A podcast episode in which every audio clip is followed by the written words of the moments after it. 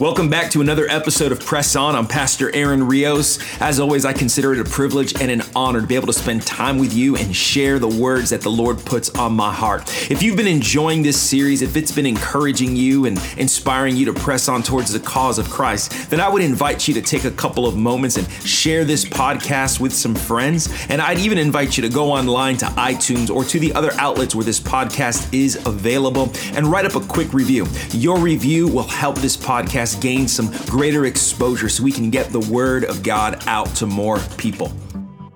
It's very easy for me to sit and look back to the, the glory days and say, God used to move this way and God used to, to do these things. And that's kind of the first point I want to look at here. If you look at verse 11, it begins with, Thus the Lord used to.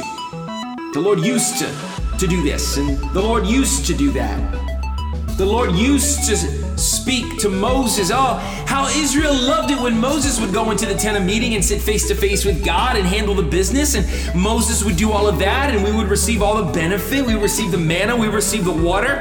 Uh, Moses used to but God is moving us to a place where used to is no longer good enough. What used to happen, if you're looking through 2020, all believing for the used to to return, uh, you need to kiss the used to goodbye and begin to perk your ears up for what is yet to come because used to is not going to take you into what is to. Welcome to Press On with Aaron Rios, lead pastor of Garden City Church, located in Beverly, Massachusetts. We pray that you are enriched, challenged, and inspired to press on towards the cause of Christ.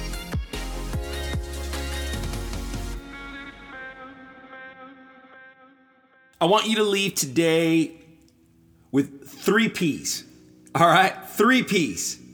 Persistently pursue his presence. Maybe passionately pursue his presence. Look, as we're heading towards the end of the year, I want to encourage you not to sink into stagnation. Please, if you are dealing with complacency, fight it, battle it. Or maybe you've got a mindset of what I'm calling completion. It's a mindset of completion, meaning this is it. This is how my year's gonna go. I got nothing worth striving for, nothing to go after. This is it it's it is finished. I, I want to tell you it's not finished. Persistently pursue his presence. Go after the vision that God first deposited in your heart. Whenever he deposited that thing that he called you to, God's not up in heaven scratching his head trying to accommodate a, a bad situation. He's not he's not up in heaven trying to accommodate COVID right now trying to figure out how to work around this in order to bring about his plan. God can bring about his plan in the middle of the wilderness, in the middle of the storm, in the middle of whatever struggle that you're facing. I want to tell you, oh, I pray that it would seep into your soul. Fight the complacency. Take hold of the vision, the plans that God has for you, for your job, for your family. Persistently pursue his presence. I'm going to be reading out of Exodus 33, verses 11 through 16, and then we're going to break it down very quickly. It says, Thus the Lord used to speak to Moses face to face, just as a man speaks to his friend. When Moses returned to the camp, his servant Joshua, the son of Nun, a young man, would not depart from the tent. Then Moses said to the Lord, See, you say to me, Bring up this people, but you yourself have not let me know whom you will send with me. Moreover, You've said, I've known you by name, and you have also found favor in my sight. Now, therefore, I pray you, if I have found favor in your sight, let me know your ways, that I may know you, so that I may find favor in your sight. Consider too that this nation is your people. And he said, My presence shall go with you, and I will give you rest. Then he said to him, If your presence does not go with us, do not lead us up from here. For how then can it be known that I have found favor in your sight, I and your people? Is it not by your going with us so that we, I and your people, may be distinguished from all the other people who are upon the face of the earth? Recognize Moses, his conversation with God. Moses is a great intercessor. This is this is intercession 101 right here. And, and what I, I like to call this a persistent knowledge of a progressive revelation a persistent knowledge of a progressive revelation. Mo- what that means is Moses knows that the best is yet to come. You see, Moses recognizes that God is in the business of always putting the glory before. God, God is always in the business of putting the greater days ahead of you. If you woke up today and there was a million dollars in your bank account, uh, and you would say, This is the greatest day I've ever experienced. I want to tell you that in God's economy, in God's kingdom, Oh, the greater is always yet to come. The greater is always before us. God is always in the in the in the business of putting the best ahead. Always in the business of setting a table. Uh, but better and better things are always in store for you. Your glory days are ahead of you, they're not behind you. I remember in the 90s, I would visit Brownsville, and there was a great, massive revival that broke out there, and it went on and on for quite a long time. And it's very easy for me to sit and look back to the, the glory days and say, God used to move this way, and God used to, to do these things. And that's kind of the first point I want to look at here. If you look at verse 11, it begins with, Thus the Lord used to. The Lord used to to do this, and the Lord used to do that. The Lord used to speak to Moses. Oh, how Israel loved it when Moses would go into the tent of meeting and sit face to face with God and handle the business, and Moses would do all of that, and we would receive all the benefit. We receive the manna, we receive the water. Uh, Moses used to but God is moving us to a place where used to is no longer good enough. What used to happen, if you're looking through 2020, all believing for the used to to return, uh, you need to kiss the used to goodbye and begin to perk your ears up for what is yet to come. Because used to is not going to take you into what is to. Used to is not going to carry you uh, through what is yet to come. We need new revelation. And that's what Moses had. He had a persistent awareness that God, what is yet to come, oh, what is yet to come. See, he, writes that Moses writing about himself as Moses is the author of this text and through the through the eyes of the scribes and those with him that this is what used to happen. But God is bringing us into a new. God is bringing us into a new thing, a new season. And Joshua son of Nun. So let, let, let's let's go ahead and frame this out. Moses has been leading this nation, and as they get ready to go into the promised land, it's become evident that Moses, because God has told him, will not be leading the nation into the promised land. Moses is curious. Well, who then will take my place. So that's where we stumble across this young man named Joshua. He was one of the originals who went into the promised land uh, early on and brought back a good report. There was something about Joshua that while Moses would leave the tent, Joshua would remain in the presence. Whoa, but it says he used to remain in the presence. And, and that's what I want to want to ask you. Have you been living for the glory behind you or for the glory that's yet to come? Do you believe that your season has passed, or do you believe that seasons are cyclical and what when, what winter in the past is is going to bring a winter in the future, and a and a fall in the past is going to bring a fall in the future? Recognizing that life moves in seasons, I want to remind you that used to is not good enough. We need to push into what is yet to come.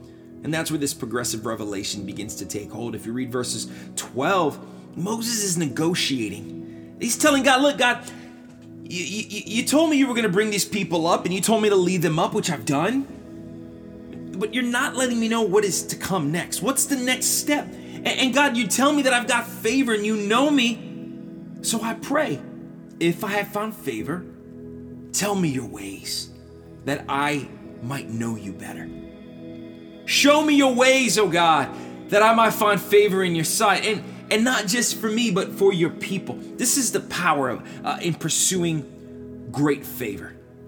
Moses is telling God that if I have favor, grant me more favor. Here's what we know God has a plan, and I have favor. But the plan only, only granted me enough revelation up to this point. Look, you, you might be going through life and you had an inkling of what is to happen, but now you feel lost and blind and confused, and you're wondering, God, where are you in all of this? Where are you? There was a time when God was leading me. It was a time when it felt like God was navigating my life, but now where are you, God? Well, his revelation only illuminated up to a certain point. You have to dig in deeper. Know that favor was won for you at the cross when Jesus Christ died, but that's just the first step. You say, God, if I have favor with you, let me know your ways now. Grant me deeper revelation that I might find favor. You see, Moses is not after the gifts of God, he's after the intimacy with God. Favor grows as intimacy grows. Greater favor equals greater intimacy. Do you need God's favor in your life? Do you need greater favor in your life? You need greater intimacy. Radical favor comes by way of radical intimacy, and radical intimacy grants greater favor. Eh, may your heart's cry be like Moses Oh God, let me know you more. So many of us want the gifts of God. They come by His hand, and God wants to pour gifts in your life. I want to challenge you move past the hand, take hold of His face. Turn your eyes upon Jesus. Look full at His wonderful face, and the things of this world will grow faintly dim in the light of His glory and grace. Oh, we want to persistently gain new revelation.